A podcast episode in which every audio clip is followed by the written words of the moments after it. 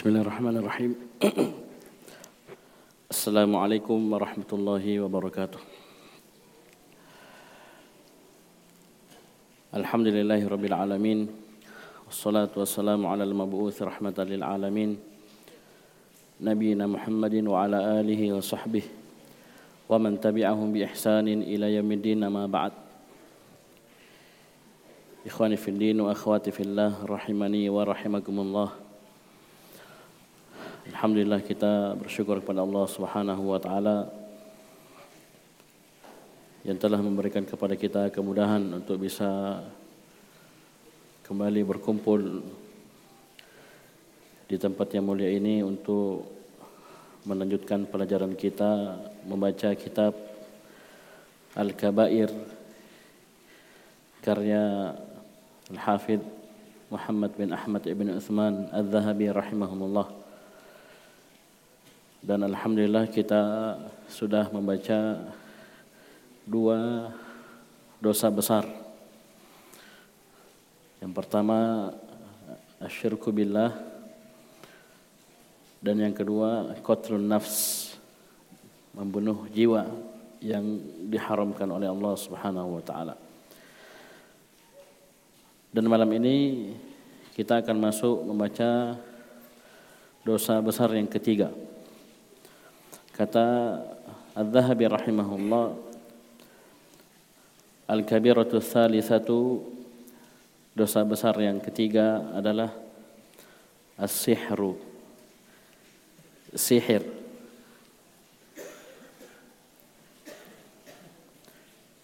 Jadi Al-Zahabi rahimahullah meletakkan dosa sihir ini pada urutan yang ketiga.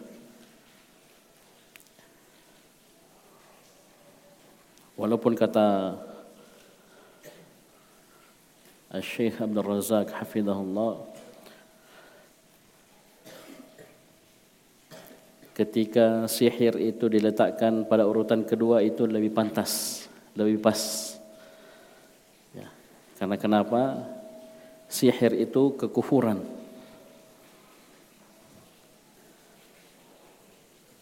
Bentuknya kekufuran kepada Allah Subhanahu wa taala. Jadi cocoknya dia di urutan kedua setelah asyirku billah. Dan ini juga dikuatkan dengan urutan yang datang dalam riwayat hadis yang kita sudah baca. Ijtanibu as-sab'al mubiqat.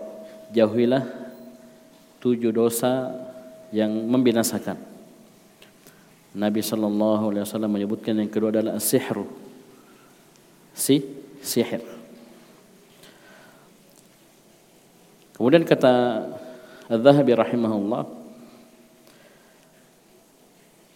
Mengapa beliau mengatakan sihir adalah dosa besar? Lianna sahira la budda ayakfur. Karena yang namanya tukang sihir itu kata Az-Zahabi rahimahullah tidak boleh tidak pasti dia melakukan kekufuran. Pasti dia melakukan kekufuran. Ya. Dia harus kufur dulu baru dapat ilmu sihirnya. Ya. Tidak mungkin dia bisa mendapatkan kemampuan untuk bisa melakukan sihir, praktek sihir kecuali dengan melakukan bentuk-bentuk kekufuran kepada Allah Subhanahu wa taala, bentuk-bentuk kesyirikan kepada Allah Subhanahu wa taala. Ya. Ini maksud ucapan beliau. Bahkan semakin kuat kekufurannya, ya, semakin kuat kekufurannya ketika dia mentaati syaitan, ya, mentaati permintaan syaitan, itu maka akan semakin kuat pula sihirnya. Jadi ini berbanding lurus. Jadi sihirnya akan semakin kuat diiringi dengan semakin kuatnya kekufurannya. Semakin bertambah kekufurannya, maka dia akan semakin ya hebat ilmu sihirnya. Nauzubillah.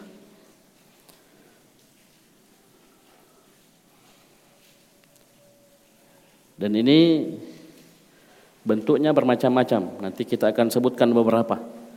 Ya. Bagaimana seorang ketika ingin mempelajari sihir disuruh misalnya meninggalkan sholat, disuruh menghinakan Al-Quran, ya, melempar Al-Quran, meletakkan Al-Quran di tempat yang kotor, dan seterusnya dari bentuk-bentuk kekufuran atau disuruh melakukan kesyirikan seperti menyembelih untuk jin, sujud kepada jin dan yang lainnya.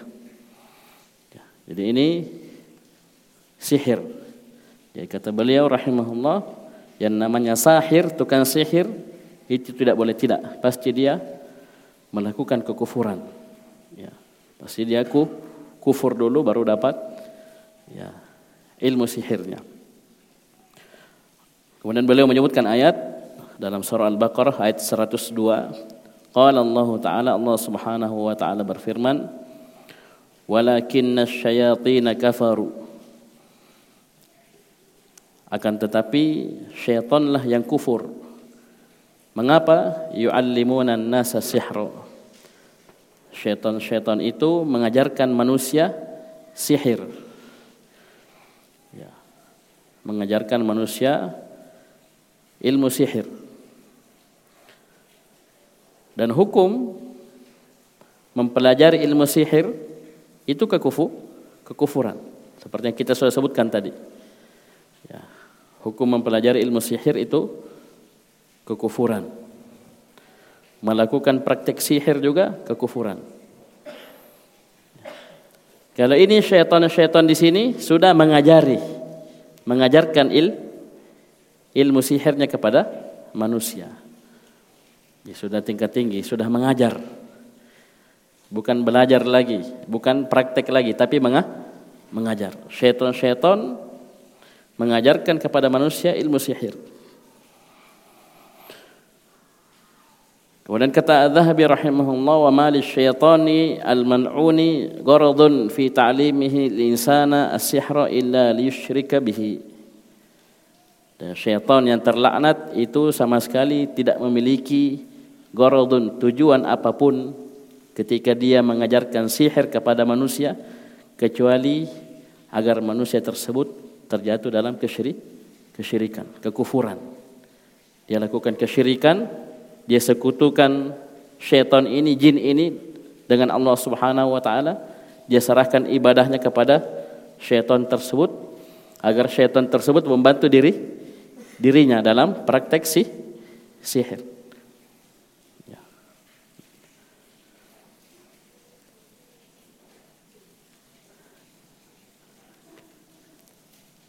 Kemudian Ad-Dahibi rahimahullah masih melanjutkan tentang dalil kafirnya orang atau tukang sihir wa qala Allahu an Harut wa Marut.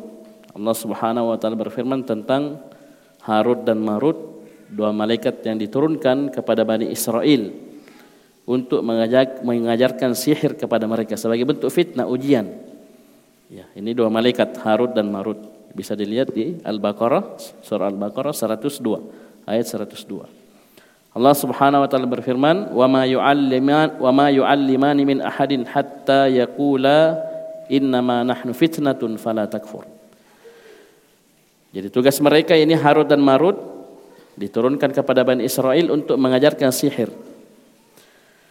Dan tidaklah keduanya mengajarkan sihir kepada seorang pun sampai mereka mengatakan kepada orang yang mau belajar tersebut, kami ini hanya ujian untuk kalian. Innama nahnu fitnah, kami hanya ujian, fitnah untuk kalian. Maka jangan kalian kufur. Jangan kalian kafir dengan mempelajari ilmu si ilmu sihir. Diingatkan sebelum mereka belajar. Kemudian disebutkan bentuk sihir yang mereka pelajari dari Harut dan Marut tersebut. Fayata'allamu fayata'allamuna minhuma ma yufarriquna bihi bainal mar'i wa zawjih.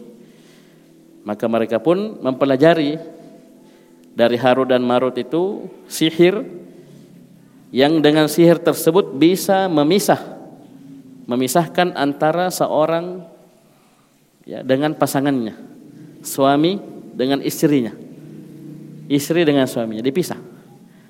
Padahal sebelumnya mereka saling menyayangi, saling mencintai, diikat dengan ikatan pernikahan. Bisa dipisah. Ila angkala sampai firman Allah Subhanahu wa taala wa laqad alimu laman ishtarahu ma lahu fil akhirati min khalaq. Dan sungguh mereka betul-betul tahu orang yang membeli sihir tersebut, melakukan praktek sihir tersebut itu malahu fil akhirati min khalaq. Nanti di akhirat kelak sama sekali dia tidak memiliki bagian sedikit pun.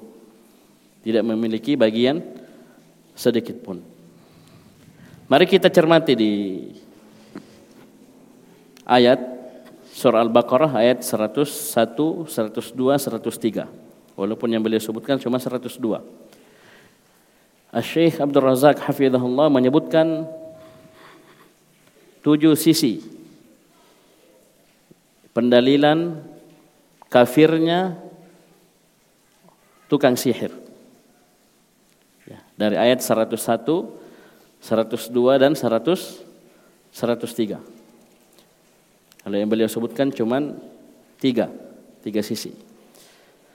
Jadi kita lihat ayat 101 di surah Al-Baqarah.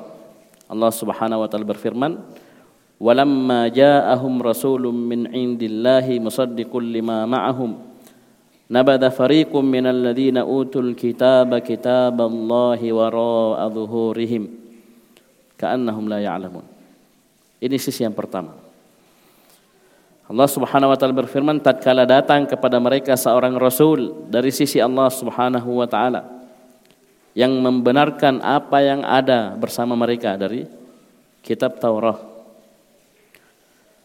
Nabada fariqum minal ladzina utul kitab. Sebagian kelompok dari orang-orang yang diberi Alkitab itu nabada mencampakkan, melempar kitabullah wara'a zuhurihim di belakang punggung-punggung mereka. Ya, ini sisi yang pertama. Kata Syekh di sini terdapat penjelasan bahwasanya sihir itu tidak bisa diwujudkan, diperoleh kecuali dengan mencampakkan Al-Quran. Ya. Mencampakkan Al-Quran, ya. Di antara maknanya, ya, dia kesampingkan aturan-aturan Al-Quran, tuntunan Al-Quran. Seperti yang kita contohkan tadi, Al-Quran jelas memerintahkan kita untuk melaksanakan sholat, wajib sholat. Ya. Di antara aturan sihir, kalau mau belajar sihir dia harus tinggalkan sholat. Atau maksudnya sini mencampakkan betul-betul ya secara fisik dia melempar Al-Quran, menghinakan Al-Quran. Ya. Seperti misalnya dia menghinakan Al-Quran, dia lempar Al-Quran, dia letakkan kotoran di atas Al-Quran, dia lemparkan Al-Quran di WC, tempat buang air. Bahkan sebagian menyebutkan Al-Quran itu diletakkan di tempat kaki ketika seorang ingin buang hajat. Kekafiran. Ya. Jadi ini yang pertama, sisi yang pertama.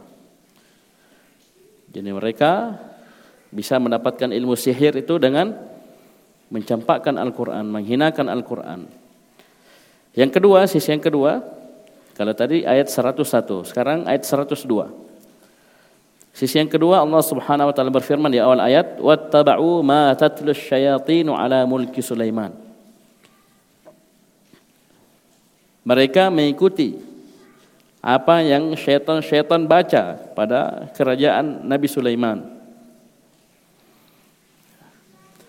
Bentuk kekufurannya di sini mereka mengikuti syaitan ittiba'us syaitan.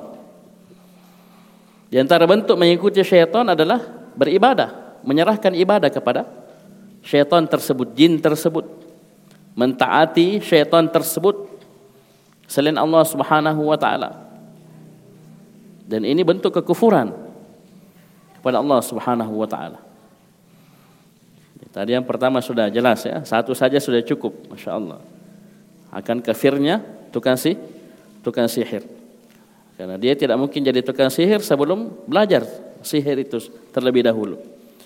Yang pertama jelas tadi dia mencampakkan Al-Quran, menghinakan Al-Quran dengan berbagai macam bentuknya. Yang kedua dia mengikuti syai syaitan. Ittiba'u syaitan dan bentuknya bermacam-macam. Ya. Dia menyerahkan ibadah, melakukan kesyirikan, menyembelih untuk syaitan tersebut. Ada syarat-syaratnya ya biasa. Ayamnya ayam hitam, ayam putih, malam ini, tempat ini. Naudzubillah. Dan itu diikuti sedetail-detail ya permintaan jin tersebut diikuti. Harus puasa ini sekian hari di tempat ini di goa ini. Ya, naudzubillah. Itu diikuti dengan sedetail-detailnya oleh ya orang yang mau belajar sihir. Jadi ini kekufuran kepada Allah Subhanahu wa taala. Sisi yang ketiga, lanjutan ayat Allah Subhanahu wa taala berfirman, "Wa ma kafara Sulaimanu wa ma kafara Sulaimanu. Di sini Allah Subhanahu wa taala menafikan kekufuran dari Nabi Sulaiman bahwasanya Nabi Sulaiman alaihissalam tidaklah kafir. Tidaklah kafir. Ya. Ini menunjukkan sihir tersebut adalah kekufu, kekufuran. Akan dikuatkan nanti dengan lanjutan ayat. Ini satu sisi pendalilan. Allah menafikan membersihkan kekufuran dari nabinya yang mulia Nabi Sulaiman alaihissalam. Nabi Sulaiman tidak kafir. Ya. Nabi Sulaiman Nabi Sulaiman alaihissalam tidak mengajarkan sihir. Ya, tidak mempelajari sihir, apalagi mengajarkannya. Ya. Apa yang Allah Subhanahu wa taala berikan kepada beliau berupa kemampuan-kemampuan bisa berbicara dengan binatang, paham bahasa binatang dan seterusnya. Ya. Syaitan, jin itu tunduk kepada beliau alaihi salatu wassalam itu adalah mukjizat tanda kenabian Nabi Sulaiman alaihissalam bahwasanya beliau betul-betul seorang seorang nabi. Ya. bisa berbicara sama semut ya paham bahasa semut bahasa binatang ya burung hut-hut ya ngobrol sama Nabi Sulaiman alaihissalam itu bukan sihir. Itu bukan bukan sihir ini sisi yang ketiga. Sisi yang keempat, lanjutan ayat. Walakinna syayatin kafaru. Nabi Sulaiman alaihissalam tidak kafir, akan tetapi syaitan-syaitanlah yang kafir. Ini yang disebutkan oleh Al-Zahabi rahimahullah. Apa sebab kekafirannya? Yu'allimuna nasa sihra. Mereka syaitan-syaitan tersebut mengajarkan sihir kepada manu, manusia. Mengajarkan sihir kepada manusia. Dikasih syarat-syarat. Kalau mau begini, mau begini, ya datang pada malam ini di tempat ini, membawa ini, melakukan ini dan seterusnya. Jangan bawa ini, jangan lakukan ini. Jadi sini Allah Subhanahu wa taala sebutkan walakin nasyayatin kafaru akan tetapi syaitan-syaitanlah yang kafir. Ini kekufu kekufuran. Jadi mempelajari sihir kufur, kekufuran. Melakukan praktek sihir kekufu, kekufuran. Dua. Apalagi mengajarkan si sihir. Kekufurannya lebih besar. Bahkan disebutkan dalam riwayat man ata kahinan au arrafan fasaddaqahu bima yaqulu faqad kafara bima unzila ala Muhammadin sallallahu alaihi wasallam. Barang siapa yang mendatangi tukang sihir, dukun, fasaddaqahu bima yaqul, kemudian dia membenarkan ucapan dukun tukang sihir tersebut. Dia benarkan. Maka apa kata Nabi sallallahu alaihi wasallam? Faqad kafara, sungguh dia telah kufur, telah kafir terhadap apa yang diturunkan oleh Allah Subhanahu wa taala kepada Nabi Muhammad sallallahu alaihi wasallam. Jadi belajar sihir kafir, kekufuran. Melakukan sihir, praktek sihir kekufuran, mengajarkan sihir kekufuran. Datang kepada tukang sihir, ya, dia benarkan ucapan tukang sihir tersebut, itu juga kekufu, kekufuran. Ustadz gimana kalau datang tanya-tanya saja? Ya, datang tanya-tanya. Allah Subhanahu atau Nabi Wasallam juga menyebutkan ancaman Man ata'arrafan aw kahinan fasa'alahu an syai'in lam tuqbal lahu salatun arba'ina lailatan. Barang siapa mendatangi dukun, mendatangi tukang sihir, ya, tukang ramal dan sejenisnya orang pintar. Dia datang, dia bertanya tentang sesuatu, bertanya saja. Maka apa kata Nabi sallallahu alaihi wasallam tidak diterima darinya satupun salat selama 40 40 malam. Ini jangan dipahami berarti dia tidak wajib salat lima waktu lagi. Tetap wajib salat. Tetap wajib atasnya salat lima waktu. Tapi sini dikatakan tidak diterima. Ya. Tidak ada pahalanya. Dia kalau tinggalkan salat tambah lagi dosanya. Ya sudah datang ke dukun, datang ke tukang sihir, dia tanya-tanya saja. Ya, salatnya tidak diterima selama 40 malam. Ya. Ini orang baru tanya-tanya. Bagaimana lagi bagaimana lagi tukang tukang sihirnya, ya. Ini sudah empat sisi kita sebutkan. Sisi yang kelima. Ya, sisi yang kelima akan kafirnya tukang sihir. Allah Subhanahu wa taala masih ayat 102 dalam surah Al-Baqarah. Allah Subhanahu wa taala berfirman, "Wa ma yu'allimani min ahadin hatta yaqula innama nahnu fitnatun fala takfur." Dan tidaklah mereka berdua yaitu Harut dan Marut mengajarkan seorang pun siapa pun mengajarkan sihir kepada seorang pun sampai mereka berdua berkata kepada orang tersebut kami hanya fitnah. Kami berdua ini hanyalah ujian untuk kalian. Fala takfur maka jangan kamu kufur. Jangan kamu ku, kufur dengan mempelajari si, sihir. Diingatkan sama malaikat ini, Harut dan Marut.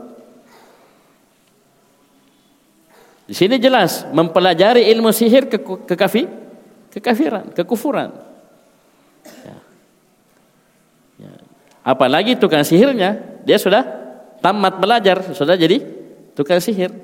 Ya, bukan belajar lagi dia, sudah melakukan praktek sihir. Bahkan mungkin sudah bisa mengajari orang. Ya, kalau ada orang datang, saya juga mau kayak kamu, seperti kamu. Ya, kamu begini, begini, begini, begini. Lakukan ini, lakukan ini, tinggalkan ini, tinggalkan itu. Naudzubillah. Ya. Jadi baru mau belajar saja sudah kekufuran. Ini yang kelima, sisi yang kelima. Sisi yang keenam, Allah Subhanahu wa taala berfirman masih lanjutan ayat 102, "Wa laqad alimu laman ishtarahu ma lahu fil akhirati min khalaq." Dan sungguh mereka telah mengetahui orang yang membeli sihir tersebut yang mempelajari sihir, melakukan praktik sihir itu ma lahu fil akhirati min khalaq. Nanti di akhirat kelak tidak ada sedikit pun bagian untuk dirinya nanti. Bagian kebaikan, bagian pahala. Ini bahasa-bahasa seperti ini ini hanya untuk orang kah? Orang kafir. Ya. Tidak ada bagiannya sedikit pun di akhirat. Ya. Pada hari kiamat nanti. Ini menunjukkan akan ku, kufurnya. Ya. Hancur semua amalan kebaikannya. Kemudian sisi yang terakhir, sisi yang ketujuh di ayat setelahnya ayat 103 Allah Subhanahu wa taala berfirman walau annahum amanu wattaqau lamathubatun min indillahi khair law kanu ya'lamun. Seandainya mereka itu beriman dan bertakwa kepada Allah Subhanahu wa taala maka niscaya pahala di sisi Allah Subhanahu wa taala itu yang terbaik. Jika mereka mengetahui. Di sini Allah Subhanahu wa taala mengatakan seandainya mereka beriman dan bertakwa berarti mereka apa tidak beriman, tidak bertakwa kepada Allah Subhanahu wa taala. Mereka kufur dengan sihir yang mereka pelajari. Jadi seandainya mereka beriman dan bertakwa, artinya seandainya mereka meninggalkan sihir, meninggalkan kekufuran, mereka beriman dan bertakwa kepada Allah Subhanahu wa taala, maka pahala di sisi Allah adalah yang terbaik, yang terbaik. Itu maksudnya. Ini menunjukkan kafirnya tuh kan tukang sihir. Ya. Kafirnya tukang tukang sihir. Begitu pula orang yang mempelajari mempelajari sihir. Jadi ini tujuh sisi pendalilan akan kufurnya, kafirnya as-sahir. Tukang tukang sihir. Itu dalam surah Al-Baqarah ayat 101, 102 dan 103. Kemudian kata Az-Zahabi rahimahullah, fatara khalqan katsiran min ad-dhullali yadkhuluna fi as-sihri wa yadhunnuna annahu haramun faqat wa ma yash'uruna annahu al-kufr. Maka engkau pun akan melihat betapa banyak orang dari orang-orang yang tersesat dari jalan. Yadkhuluna fi sihri, mereka masuk mempelajari ilmu sihir.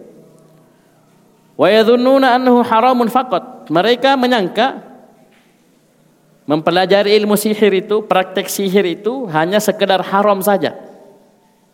Ini beliau menyingkap kesalahpahaman banyak dari kaum muslimin. Mereka menyangka sihir itu, mempelajari sihir itu, praktek sihir itu hanya sekedar haram. Wa ma yash'uruna annahu kufur Mereka tidak tahu, mereka tidak sadar bahwasanya mempelajari sihir, melakukan praktik sihir itu adalah kekafiran. Dan beda kan? Kalau cuma sekedar haram, dosa besar, ya dia anggap enteng. Cuma dosa, dosa besar saja. Ya. Mereka tidak sadar bahwasanya mempelajari sihir ini kekufu, kekufuran. Bukan sekedar dosa biasa. Dan kita sudah sebutkan ini Az-Zahabi letakkan nomor tiga, urutan ketiga.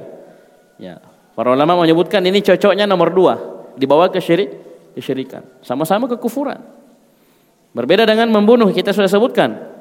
Di pertemuan sebelumnya, membunuh Wa qitaluhu kufrun membunuh seorang muslim adalah kekufuran, tapi kekufuran yang dimaksud adalah kufrun duna kufrin, kufur asgor. Kufur asgor. Adapun ini kufur akbar.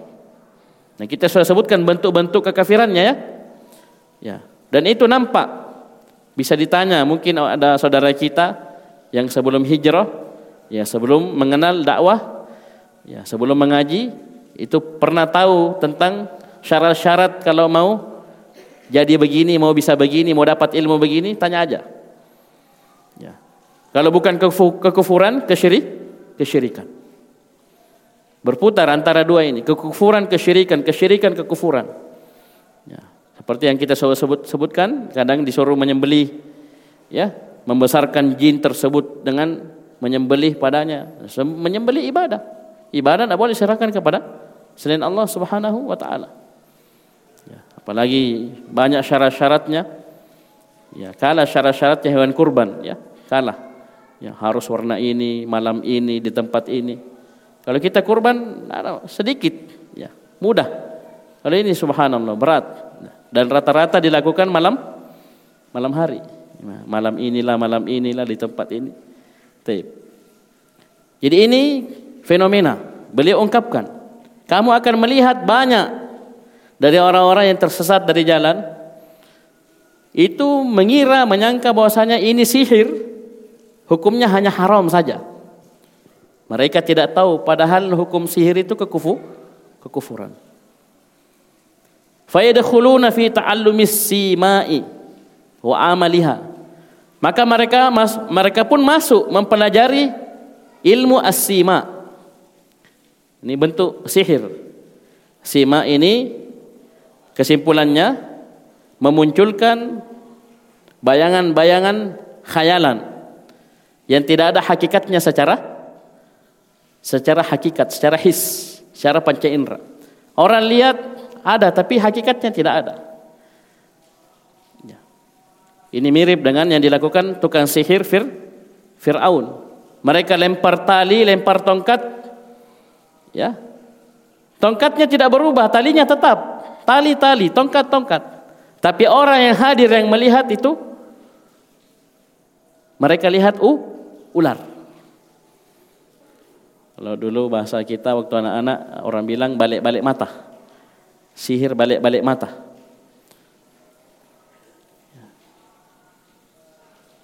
Jadi hakikatnya tidak ada, tapi orang yang lihat ya, orang yang lihat lihatnya ini. Dan tukang sihir paham betul, mereka tidak bisa melampaui batasan ini. Ketika tukang sihir Firaun melempar tali, melempar tongkat, mereka paham betul, tali tetap tali, tongkat tetap tongkat. Walaupun orang yang melihat, mereka lihatnya uh, ular. Oleh karena itu ketika Allah Subhanahu wa taala menyuruh memerintahkan kepada Nabi Musa alaihissalam lemparkan tongkatmu Tongkatnya Nabi Musa tongkat kayu. Dilempar di hadapan tukang sihir. Karena perjanjiannya itu ya, mereka duluan, atraksi. Ya, kamu dulu. Ya, mereka sihir lempar tali, lempar tongkat, orang lihat ular. Allah suruh Nabi Musa alaihissalam lempar tongkatmu satu tongkat. Tongkat kayu. Nabi Musa lempar berubah menjadi ular betulan. Ularnya ular besar. Gesit, lincah, bukan ular ular loyo, dodong, bukan. Bahkan dimakan tali dan tong tongkat yang mereka lemparkan. Apa yang terjadi jemaah sekalian? Fir'aun yang asalnya inginnya dia untuk mengalahkan Nabi Musa alaihissalam malah yang terjadi sebaliknya dia yang kalah Kenapa? Tukang sihir ini paham betul. Kita sesama tukang sihir baku tahu. Kamu lempar tongkat, tongkat tetap tongkat. Kamu lempar tali, tali tetap tali. Ini Nabi Musa lempar tongkat, tongkat dari kayu berubah jadi ular betulan. Mereka langsung sujud. Tukang sihirnya Firaun langsung sujud. Beriman kepada Nabi Nabi Musa alaihissalam. Mereka berkata tidak ada yang bisa lakukan ini kecuali hanya Rabbul Alamin. Kita ini baku tahu sejago-jagonya tukang sihir tidak bisa dia rubah tali menjadi ular, tidak bisa. Dia hanya bisa menyihir mah mata orang. Orang lihat ular ya dia tahu ya tongkat ya tongkat, tali tak tali. Tapi ketika Nabi Musa lempar tongkatnya berubah jadi ular betulan, langsung sujud.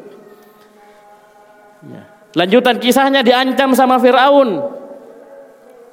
Ya, dibikinkan cerita bohong bahwasanya kalian ini memang muridnya Musa.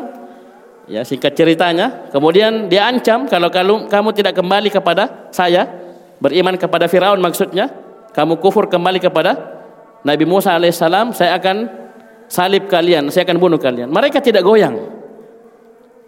Ya, tapi memang endingnya, akhir ceritanya mereka dibunuh memang. Mereka tidak gentar. Kenapa? Yakin betul tidak ada. Ini Firaun. Ya, tidak bisa apa-apa. Kami ini tukang sihir sejago-jagonya kita juga tidak bisa apa-apa. Tali-tali. Tongkat-tongkat. Ini Nabi Musa cuma lempar tongkatnya. Jadi ular-ularnya ular gesit, lincah, dia makan semua. Apa yang dilempar oleh tukang sihirnya Firaun. Ya, jadi ini mereka pun masuk mempelajari asima wa amaliha dan praktek Ya, ya pelajari kemudian praktekkan. Jadi menghayalkan ya sesuatu kemudian tidak ada hakikatnya. Ya, orang lihatnya begini tapi hakikatnya tidak ada. Ya, ini bentuk sihir. Kemudian kata Az-Zahabi wahya mahdhu sihri. Bentuk praktek seperti ini ini murni sihir kata Az-Zahabi. Murni sih sihir dan ini banyak bentuknya. Topi kecil bisa keluar banyak. Dari mana itu? Ayo coba. Coba kita pakai akal sehat kita. Dari mana? Beda dia simpang uang baru dia hambur dari ini tidak semua bahkan yang lebih besar dari topi tersebut bisa dia kasih keluar. Ini tidak ada hakikatnya. Omong kosong. Ya, keluar burung merpati terbang dari mana? Dia simpan ini sudah lama mengamuk merpatinya itu. Pasti ribut. Kalau dia kurung di topi tersebut itu pun mungkin muat satu dua ekor. Ini tidak, banyak. Nauzubillah. Ini sihir. Ini sih sihir. Kemudian beliau menyebutkan bentuk lainnya wa fi uqadil mar'i zaujatihi wa huwa sihrun.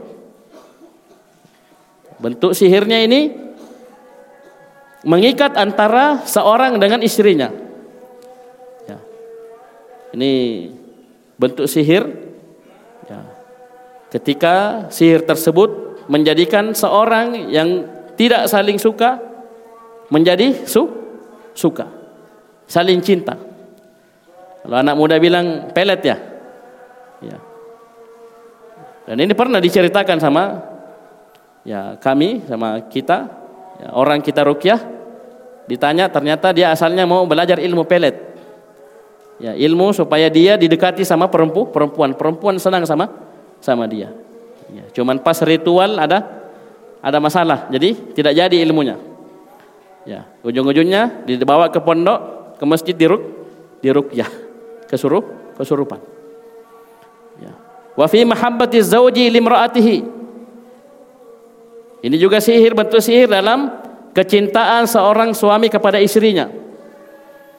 Ketika seorang suami tidak senang dengan istrinya, benci sama istrinya, bisa dikasih cinta, kasih sayang. Dikasih jadi cinta, dikasih jadi sayang sama istrinya. Padahal dia asalnya benci, tidak senang. Ini sih sihir. Atau sebaliknya wa fi bughdiha wa bughdihi. Seorang suami istri saling mencintai. Sang suami bisa disihir. Yang asalnya dia sayang istrinya jadi ben benci. Sebaliknya istrinya juga. Istrinya asalnya sayang sama suaminya. Istrinya bisa disihir dengan bentuk dia jadi ben benci. Bahkan sebagian bentuknya itu dia lihat pasangannya, dia lihat suaminya atau istrinya seperti hewan. Ya siapa mau dekat dengan hewan? Ya, dia lihat suaminya itu seperti kera misalnya. Hewan yang mengerikan, siapa yang mau dekat? Atau sebaliknya, suaminya lihat istrinya seperti itu. Ini bentuk sihir. Dan ini semuanya kekufuran. Semuanya kekufuran. Wa asbahi Dan bentuk-bentuk yang lainnya. Bikalimatin majhulatin aktsaruha syirkun wa dhalal. Sihir ini dilakukan dengan kalimat-kalimat yang majhul. Yang tidak ditahu artinya tidak ditahu maknanya. Yang mana kebanyakannya adalah kesyirikan dan kesesatan. Kesyirikan dan kesesatan. Taib. Jadi di sini perhatikan ada sekelompok manusia.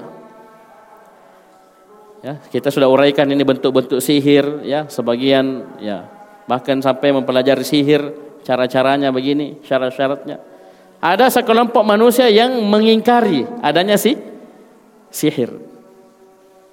Dan kelompok ini juga lah yang mengingkari adanya jin kesurupan yaitu kelompok Mu'tazilah. Kelompok Mu'tazilah ini mengingkari akan adanya si sihir. Padahal sihir itu hakiki. Sihir itu ada. Dan Allah Subhanahu wa taala takdirkan terja terjadi. Tapi bagaimana dengan kita? Kita tidak usah takut. Ya, tukang sihir apa itu tidak kelihatan. Karena tukang sihir pakai jubah, ya, tukang sihirnya kelihatan. Ya orang yang taat ya atau tukang sihirnya pakai jas. Ya. Bagaimana kita menyikapi ini? Kita lihat saja ayat dalam surah al-baqarah tadi. Ya. Ayat 102 Allah Subhanahu wa taala berfirman wa ma hum bihi min ahadin illa biidznillah mereka tukang-tukang sihir itu sama sekali tidak bisa memberikan madarat dalam bentuk apa pun. Ya. Saya ulangi, mereka tukang-tukang sihir tersebut sama sekali wa mahum bidarrina. Sama sekali tidak bisa memberikan bahaya madarat sedikit pun. Kepada siapa pun illa biidznillah kecuali dengan izin izin Allah. Jadi itu sihir punya pengaruh. Ini sihir macam-macam bentuknya ya. Seperti tadi ada yang membuat benci, ada yang membuat cinta, ada bisa sampai membuat sakit, bahkan sampai membunuh. Mereka tidak sama sekali tidak bisa memberikan madarat dalam bentuk apa pun kepada siapa pun itu kecuali dengan izin Allah. Maksudnya apa? Ketika terjadi kita yakini bahwasanya itu adalah takdir Allah Subhanahu wa taala. Adalah takdir Allah Subhanahu wa taala. Mereka tidak bisa sejago-jagonya tukang sihir, tidak bisa lepas dari ketentuan Allah Subhanahu wa taala, takdir Allah Subhanahu wa taala. Walaupun tukang sihir, semua tukang sihir menyihir seorang hamba, ketika Allah Subhanahu wa taala tidak inginkan, maka tidak akan terjadi. Tidak akan terjadi sihirnya. Biar sehebat apa pun tukang sihirnya. Jadi kita jangan jadi penakut ini Ustaz ngeri pembahasannya pembahasan tentang sihir. Sihir macam-macam, ada bisa bikin sakit, bahkan bisa membunuh, bisa ini, bisa itu. Oleh karena itu kita perhatikan dari zikir-zikir, ya, bacaan-bacaan, doa-doa.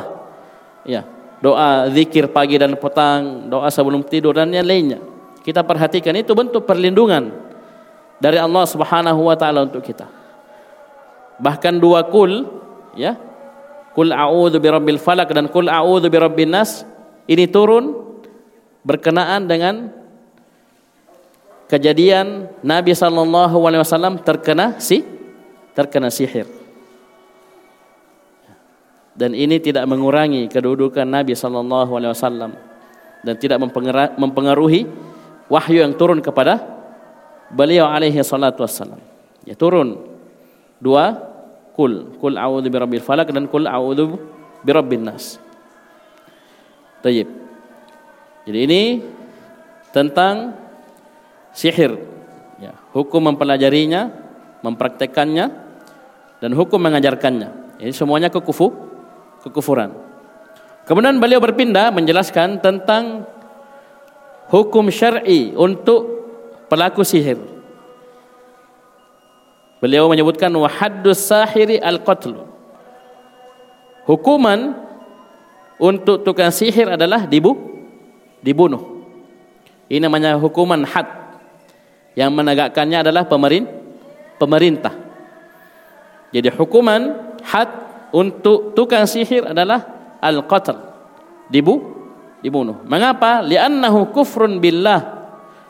Karena sihir merupakan kekufuran kepada Allah Subhanahu wa taala. Dhara al-kufra atau menyerupai kekufuran. Kita sebutkan yang di dosa besar yang pertama ya di antara ciri dosa besar adalah dia diancam dengan hukuman had kalau ini di antara bentuk sisi dosa sihir ini adalah dosa besar yaitu diancam dengan hukuman had tukang sihirnya diancam dengan hukuman had tapi yang kita sudah lalui bahwasanya sihir adalah kekufuran itu sudah cukup bagi kita mengatakan sihir adalah dosa dosa besar karena dia kekufu, kekufuran. Taib. Jadi hukuman bagi tukang sihir adalah dibunuh. Ya. Qala Nabi sallallahu alaihi wasallam, Nabi sallallahu alaihi wasallam bersabda, beliau kembali menyebutkan tentang dalil bahwasanya sihir adalah dosa besar. Ijtanibu as-sab'al mubiqat. Jauhilah tujuh dosa yang membinasakan. Fadzakara minha sihra dan Nabi Shallallahu Alaihi Wasallam menyebutkan dari tujuh dosa besar yang membinasakan tersebut adalah si sihir. Falyattaqil abdu rabbahu wala yadkhulu fima yakhsaru bihi ad-dunya wal akhirah. Hendaknya seorang hamba bertakwa kepada Allah Subhanahu wa taala, bertakwa kepada Robnya, takut kepada Robnya, dan jangan dia masuk pada perkara yang menjadi sebab dia merugi di dunia dan di akhirat. Yaitu jangan dia masuk ke dalam mempelajari ilmu ilmu sihir.